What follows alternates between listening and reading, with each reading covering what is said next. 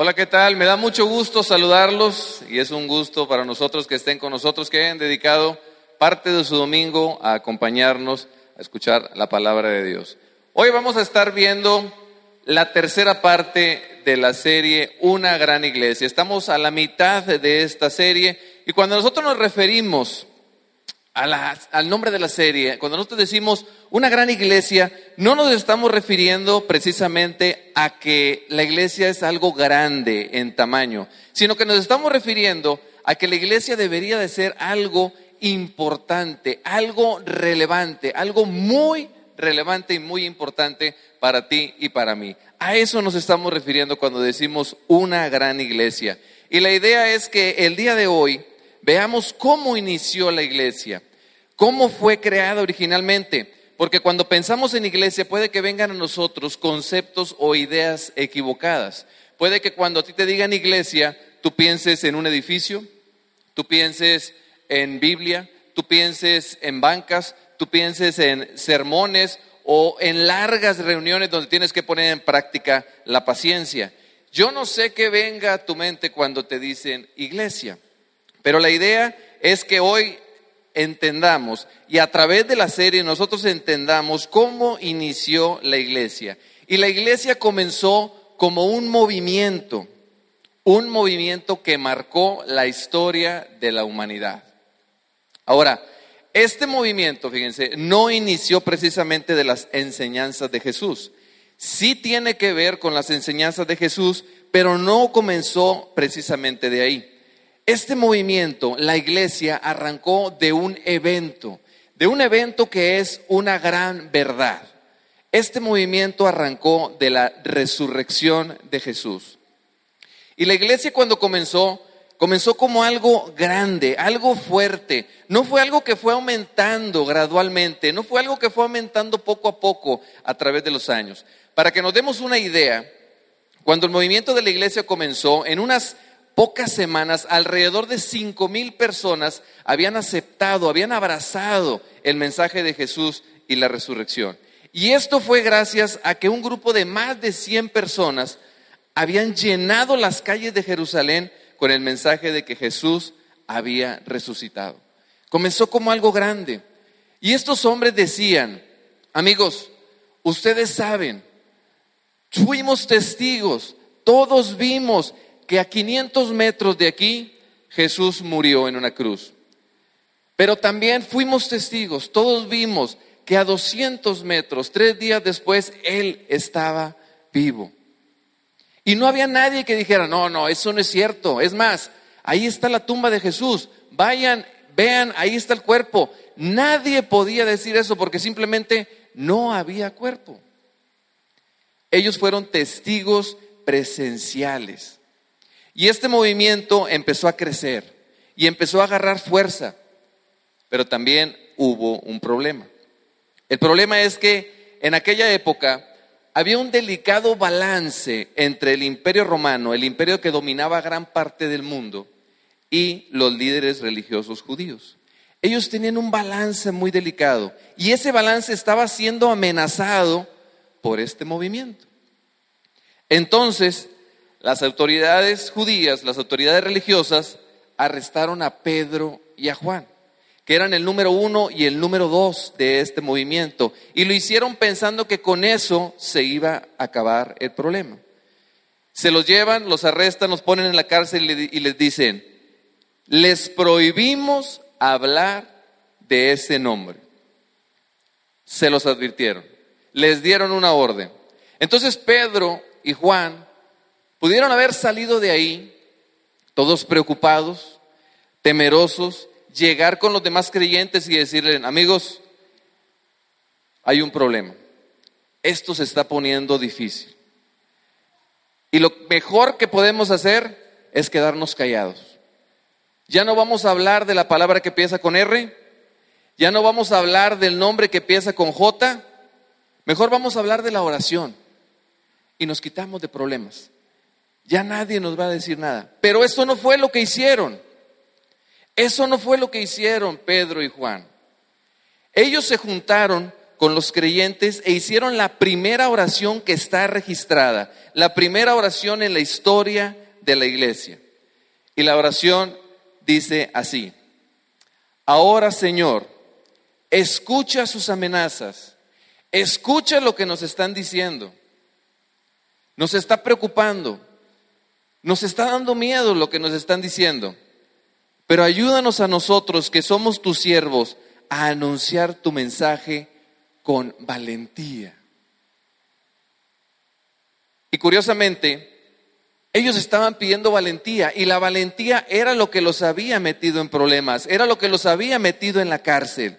Y ellos pedían más valentía en esta oración. Y no solo eso, la oración continúa y dice, al mismo tiempo, danos valentía a nosotros y al mismo tiempo extiende tu mano para sanar a los enfermos y realizar señales milagrosas por el poder de tu santo siervo Jesús. En otras palabras, lo que estaban diciendo los apóstoles es, Dios, haz que este movimiento sea algo grande, algo increíble, algo de lo que todos platiquen, algo que no se puede esconder. Danos a nosotros valor y haz cosas increíbles. Ellos no podían quedarse callados porque ellos eran muy valientes. Y al ver cómo comenzó la iglesia, al ver cómo comenzó este movimiento y de qué se trata, nos vamos a dar cuenta de que actualmente no funciona como debería. Nos vamos a dar cuenta que actualmente no cumple con su fin. Y digo que actualmente la iglesia, este movimiento, nosotros no cumplimos, no funcionamos como debería de ser, porque al escuchar las oraciones que hicieron, los primeros seguidores de Jesús, que pedían valentía, y al escuchar las oraciones de creyentes en otras partes del mundo y compararlas con algunas de nuestras oraciones, va a haber algunas de nuestras oraciones que nos van a dar risa. Y no quiero que nadie se moleste, no quiero que nadie se ofenda por lo que estoy diciendo, pero, y no estoy diciendo que todas las oraciones que hacemos nos van a dar risa o están mal hechas, no, pero hay algunas oraciones que si las comparamos con las que hicieron los primeros seguidores de Jesús, nos van a dar risa.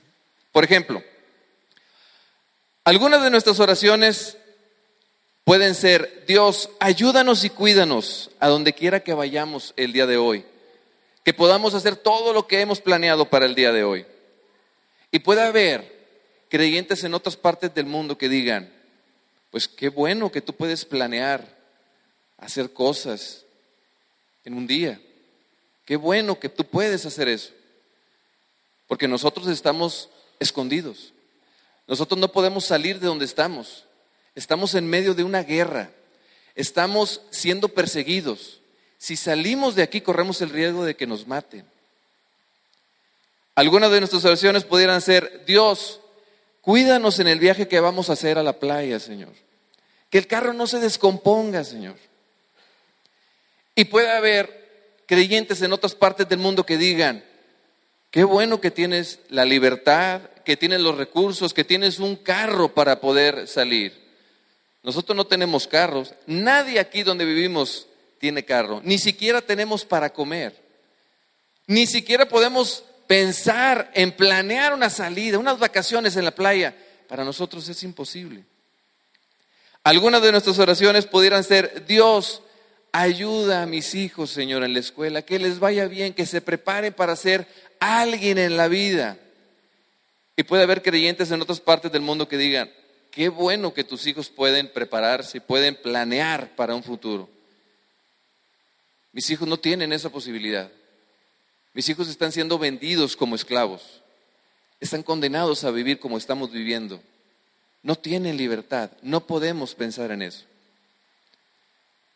Y ojalá me esté explicando lo que estoy diciendo, pero lo que pasa es que muchas de nuestras oraciones son bendíceme, bendíceme, bendíceme, cuídame, cuídame, cuídame, dame, dame, dame, ayúdame, ayúdame, ayúdame.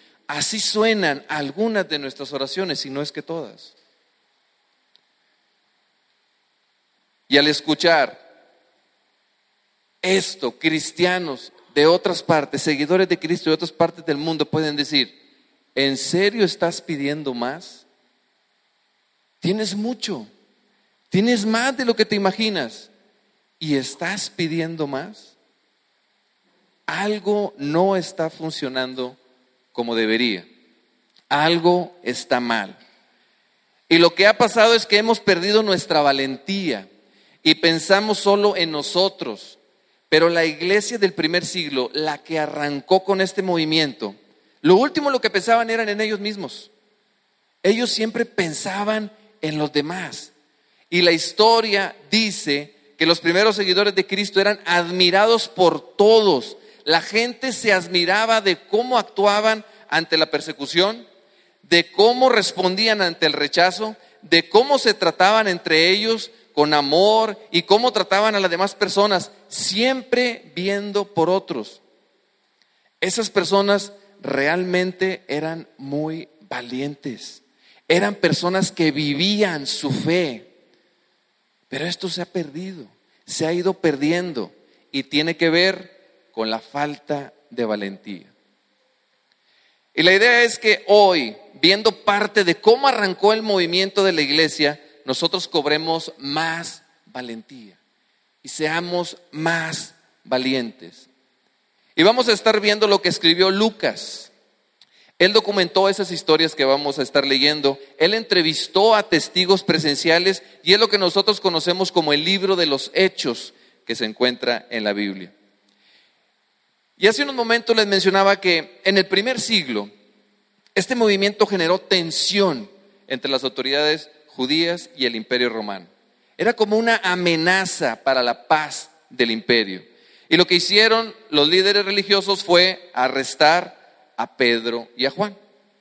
Pero después ellos salen libres y siguen hablando de la resurrección y de Jesús. Y el movimiento empezó a crecer y a crecer. Y más personas, hasta personas que vivían en otras ciudades cercanas, empezaron a traer a sus enfermos porque escucharon el rumor de que había un grupo de personas que estaba haciendo sanidades. Ellos eran los apóstoles. Entonces el movimiento empezó a crecer y empezó a tomar más fuerza, pero también empezó a crecer la preocupación de los líderes judíos. Y ellos decían, oye, ¿qué va a pasar con esto? ¿Qué va a pasar con este movimiento?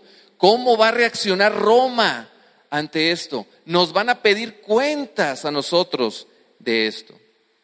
Y los líderes judíos también empezaron a ponerse celosos al ver que este movimiento estaba creciendo y al ver que sus sinagogas, los lugares donde ellos se reunían, ya no estaban llenas. Faltaba gente y decían, oye, ¿por qué? ¿Por qué somos menos? Era por el movimiento de los seguidores de Jesús. La gente se estaba yendo con ellos. Cada vez más gente iba a escuchar a los apóstoles, que aunque no eran expertos en la ley, estaban siendo, haciendo cosas increíbles, estaban haciendo sanidades, estaban sanando a los enfermos. Y esto molestó tanto a los líderes judíos que los mandaron a arrestar nuevamente. Pero ahora no solamente a Pedro y a Juan, ahora a todo el grupo, a los doce apóstoles los mandaron a arrestar los meten a la cárcel. Y durante la noche, de una forma sobrenatural, de una manera sobrenatural, ellos salen libres, sin que nadie los vea. Ellos salen de ahí. A la mañana siguiente, las autoridades religiosas, las autoridades judías, mandan traer a los apóstoles. Y para su sorpresa, cuando llegan a la celda, la celda estaba vacía. Regresan con la novedad de que la celda estaba vacía, los apóstoles no estaban ahí. Y empiezan a hablar y empiezan a discutir, a tratar de explicar cómo pasó eso si los guardias estaban donde deberían de estar, los cerrojos estaban puestos como deberían de estar, toda la seguridad estaba como debería de estar, pero no estaban los apóstoles. Y mientras ellos estaban hablando, discutiendo del asunto, llega alguien y dice, ¿Están buscando a los discípulos de Jesús? Y ellos dicen, sí, pero no están, desaparecieron. Dice, están en el templo. Ahí están. Están enseñando. O sea, ellos no salieron y se escondieron, ellos no salieron para huir. salieron y se fueron al templo a hablar de Jesús y a hablar de la resurrección.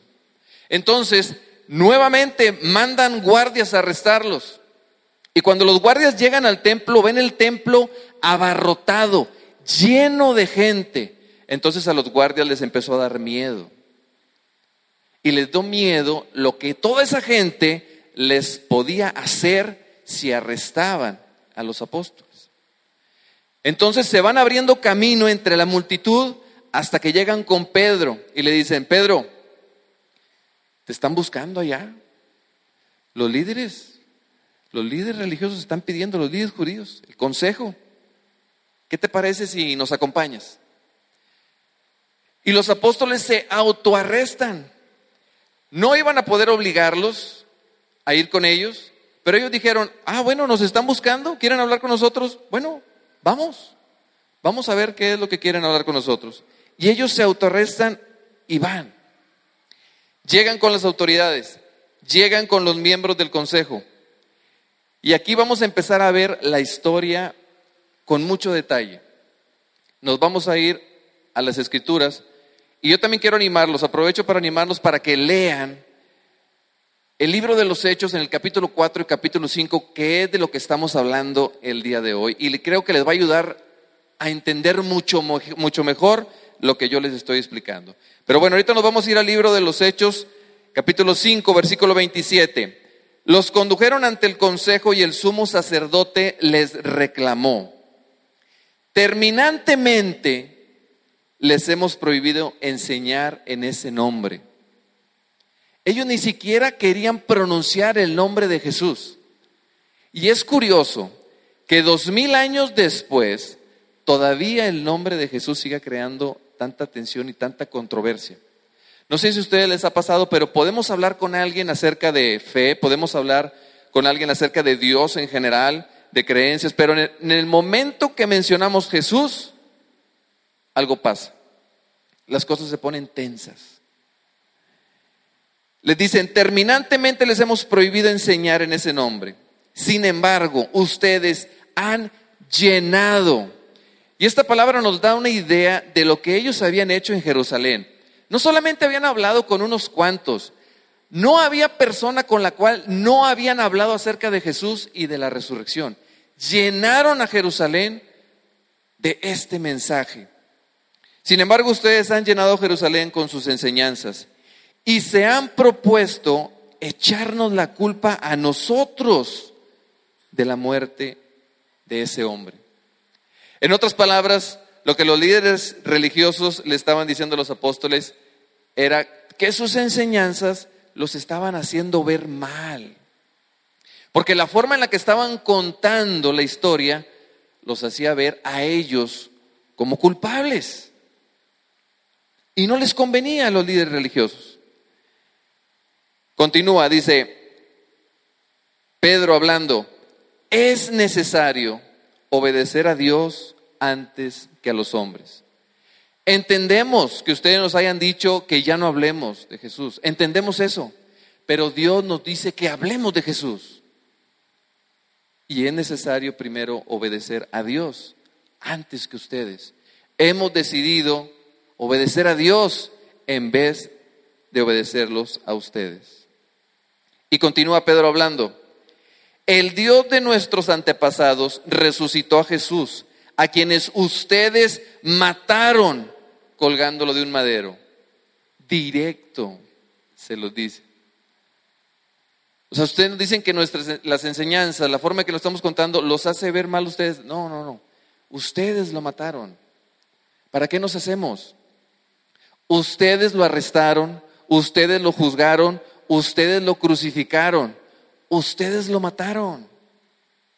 Directamente les dice, si se ven como culpables, pues es porque lo son. Continuamos. Por su parte, Dios lo exaltó como príncipe y salvador, sigue hablando Pedro, para que diera a Israel arrepentimiento y perdón de pecados. Luego Pedro, después de decir esto, hace una declaración que pone al cristianismo en una categoría diferente que a cualquier otro sistema de creencias. Fíjense lo que dice. Nosotros somos testigos de estos acontecimientos. Y también lo es el Espíritu Santo que Dios ha dado a quienes lo obedecen. O sea, Pedro le dice, no estamos hablando de algo que nos contaron, no estamos hablando de algo que escuchamos, no estamos hablando de algo que creemos que pasó, estamos hablando de algo que todos nosotros vimos. Esto ocurrió hace apenas unos meses. Todos fuimos testigos. A los que oyeron esto, a los miembros del consejo, se les subió la sangre a la cabeza y querían matarlos. Ahora, a veces nosotros utilizamos esta última frase. A veces decimos, ah, no hizo lo que le pedí, ah, cuando llegue lo voy a matar. Pero es una exageración. Realmente no lo vamos a hacer. Bueno, aquí era literal. Era literal. Los miembros del consejo querían matar a los apóstoles. No era una exageración. Ya habían matado a Jesús y ahora querían matar a los apóstoles. Pero algo fascinante ocurrió. Algo increíble ocurrió. Un fariseo llamado Gamaliel, que era maestro de la ley, conocía de las escrituras, aparte era muy respetado por todo el pueblo, se puso de pie ante el consejo y mandó a que salieran por un momento los apóstoles. Dice, saquen a los apóstoles de aquí, tengo algo que decir. Luego dijo, hombres de Israel, piensen dos veces en lo que están a punto de hacer con estos hombres. Piénsenlo bien. Y sigue hablando y dice, hace algún tiempo surgió Teudas, jactándose de ser alguien. Empezó un movimiento. Se le unieron algunos 400 hombres. Pero las autoridades de Roma lo mataron y todos sus seguidores se dispersaron. Y ahí acabó todo. Después de él, después de Teudas, surgió Judas el Galileo. En los días del censo, cuando el emperador estaba haciendo un censo para ver cuántas personas había y a cuántas personas les iban a pedir tributo, logró que la gente lo siguiera. Nuevamente, las autoridades romanas lo mataron y todos sus secuaces, las personas que estaban con él en ese movimiento, se dispersaron. Gamaliel, en otras palabras, lo que les estaba diciendo es, ¿se acuerdan de Teudas? Y los miembros del consejo, sí, sí nos acordamos. ¿Se acuerdan de Judas el Galileo? Sí, sí, Judas el Galileo, cuando el censo. ¿Qué pasó con esos movimientos? Les decía Gamaliel. Nada, les dicen los miembros del consejo. Entonces, ¿para qué mancharnos las manos? ¿Para qué matar a estos hombres? Vamos a perder más seguidores. ¿Eso es lo que quieren? En este caso, dice Gamaliel, les aconsejo que dejen a estos hombres en paz. Suéltenlos. Si lo que se proponen y hacen es de origen humano, fracasará. Les decía, en otras palabras, ¿ustedes creen que Roma va a dejar que esto se salga de control? La historia nos dice que no. Esto no va a prosperar, esto va a fracasar. Roma no va a permitir que esto se salga de control. Ya no haga nada más. Pero hizo, después de esto, hizo una declaración asombrosa. Dice Gamaliel, pero si es de Dios, si este movimiento es de Dios, no podrán destruirlos, no podrán detenerlo. Y ustedes se encontrarán luchando contra Dios. Y yo quiero que pensemos por un momento en esta declaración, en lo que dijo Gamaliel y las implicaciones que tiene. Gamaliel estaba diciendo, gente del consejo, líderes judíos, no hay forma de que surja un movimiento que vaya en contra de la autoridad de Roma. No hay forma de que esto prospere, a menos de que Dios esté de por medio. Y es increíble que dos mil años después, nosotros podemos decir, Gamaliel tenía razón. Y esto también es un argumento muy fuerte para el cristianismo. Porque Roma no iba a permitir que se mantuviera, no iba a permitir que surgiera, que creciera ningún movimiento que fuera en contra de su autoridad. Roma no estaba en contra exclusivamente del cristianismo, Roma estaba en contra de cualquier movimiento que fuera en contra de su autoridad. Era humanamente imposible que este movimiento avanzara. Pero como Dios estaba moviendo los hilos, pudo continuar. Y los miembros del consejo escucharon lo que le dijo Gamaliel. Se dejaron persuadir por él. Entonces llamaron a los apóstoles y luego de azotarlos, y aquí quiero abrir un paréntesis porque antes cuando yo leía esto en la Biblia y leía que decían, y los mandaron a azotar, decía me imaginaba yo una escena como cuando un padre disciplina a un hijo y le da dos, tres y se va el niño como si nada. Pero después de que vi la película La Pasión de Cristo, este, este término, el azotar, tomó un significado muy diferente. Era algo indescriptible, era algo dolorosísimo, era un sufrimiento grandísimo. Bueno, a los apóstoles los azotaron y luego nuevamente les ordenaron que no hablaran más en el nombre de Jesús y después lo soltaron. Y vean lo que ocurrió. Así pues, los apóstoles salieron del consejo llenos de gozo. Y yo cuando leía decía, ¿llenos de qué? A ver, estoy leyendo bien.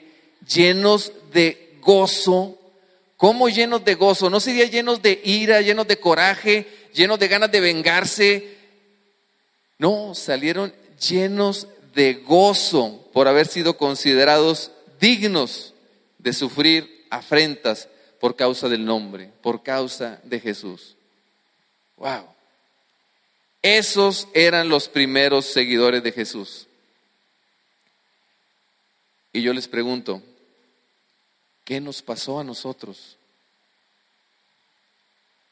¿Qué fue lo que nos ocurrió a nosotros?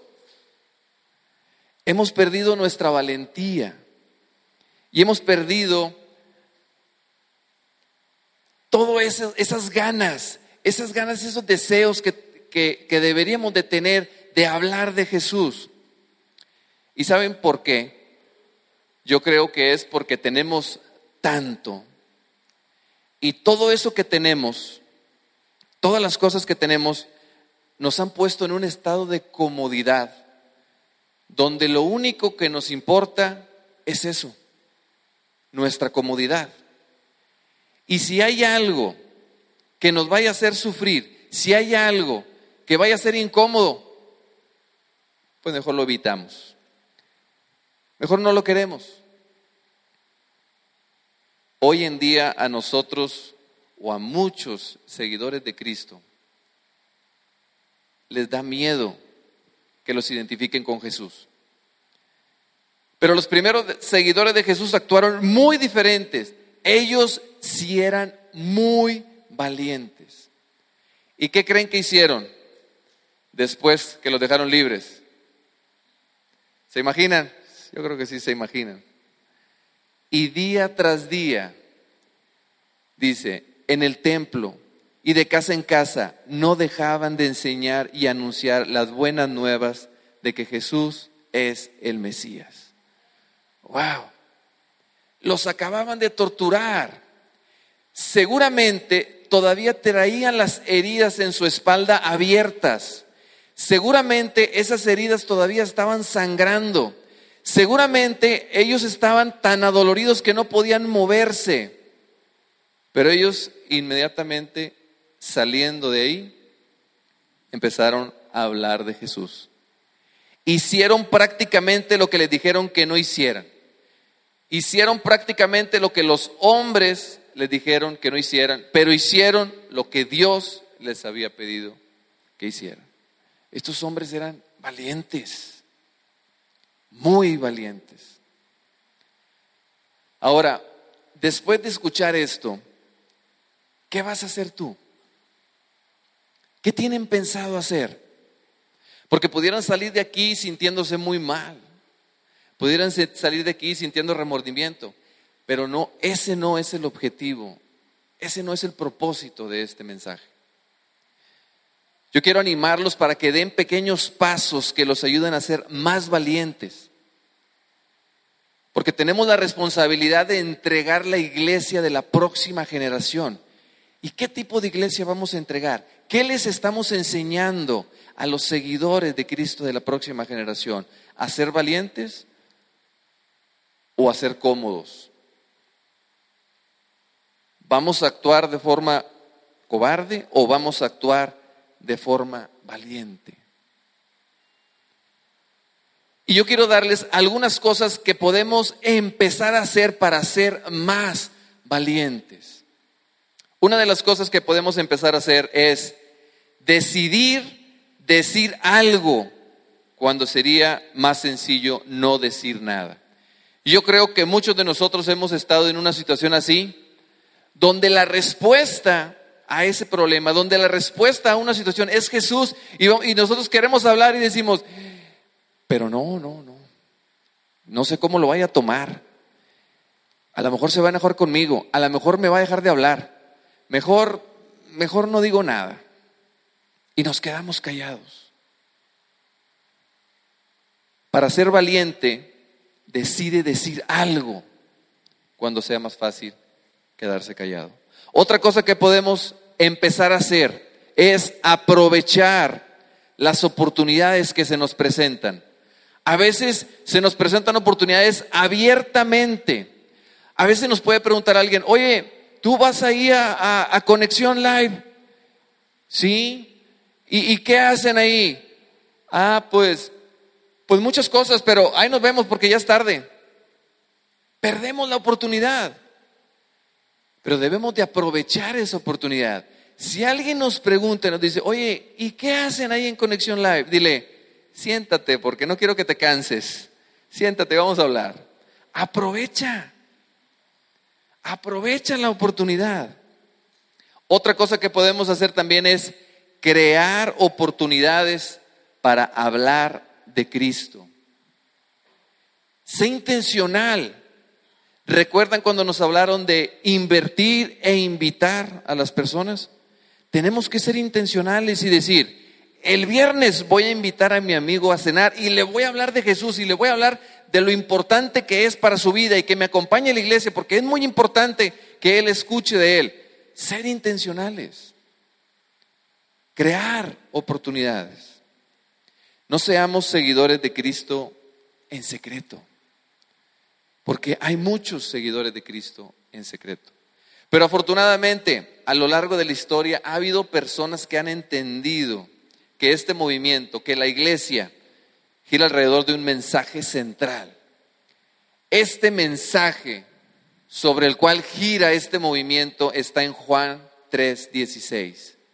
Porque tanto amó Dios al mundo que dio a su Hijo unigénito para que todo el que cree en Él no se pierda, sino que tenga vida eterna. Por esto no nos debemos de quedar callados. Debemos decirle a todas las personas, debemos decirle a todo el mundo que sin importar lo que hayamos hecho en el pasado, sin importar lo que hayamos hecho ayer, todos tenemos la oportunidad de tener una relación con Dios. Y si tú eres una persona que no se considera un seguidor de Cristo, si tú nos estás acompañando el día de hoy y no te consideras un seguidor de Cristo y tu experiencia con los seguidores de Cristo ha sido una mala experiencia, porque cuando piensas en seguidores de Cristo, piensas en personas que juzgan, personas que critican, personas que son prepotentes, personas que son presumidas. Yo te pido que nos perdones, porque esa no es la idea que Dios tenía pensada para la iglesia. Nosotros somos los que hemos fallado. Dios vino a amarnos y a perdonarnos. Pero algo no está funcionando como debería. Y si tú eres un seguidor de Cristo, pues yo te animo para que seas valiente, para que des estos pequeños pasos, para que hagas lo que Dios quiere que hagas. Porque hay muchas personas allá afuera que no conocen del amor de Cristo. Y a ti y a mí se nos ha confiado este movimiento, la iglesia. Y tú y yo somos responsables de cumplir con la misión de la iglesia. Cierren sus ojos, por favor. Dios, te damos gracias por tu palabra, Señor. Gracias porque si te lo pedimos, Señor, tú nos das valor. Tú nos das valentía, Señor. No estamos solos, Señor. Tú estás con nosotros. Gracias por el ejemplo que nos dieron tus primeros discípulos, Señor. Estos seguidores tuyos. Ayúdanos a ser más como ellos, Señor. A no pensar solamente en nuestra comodidad y a pensar en todas esas personas que no conocen, Señor, de ti, que no saben que tú tienes algo maravilloso para sus vidas. Ayúdanos a aprovechar las oportunidades, Señor, que nos vas a poner enfrente ayúdanos a ser valientes. Te lo pedimos en el nombre de Jesús. Amén.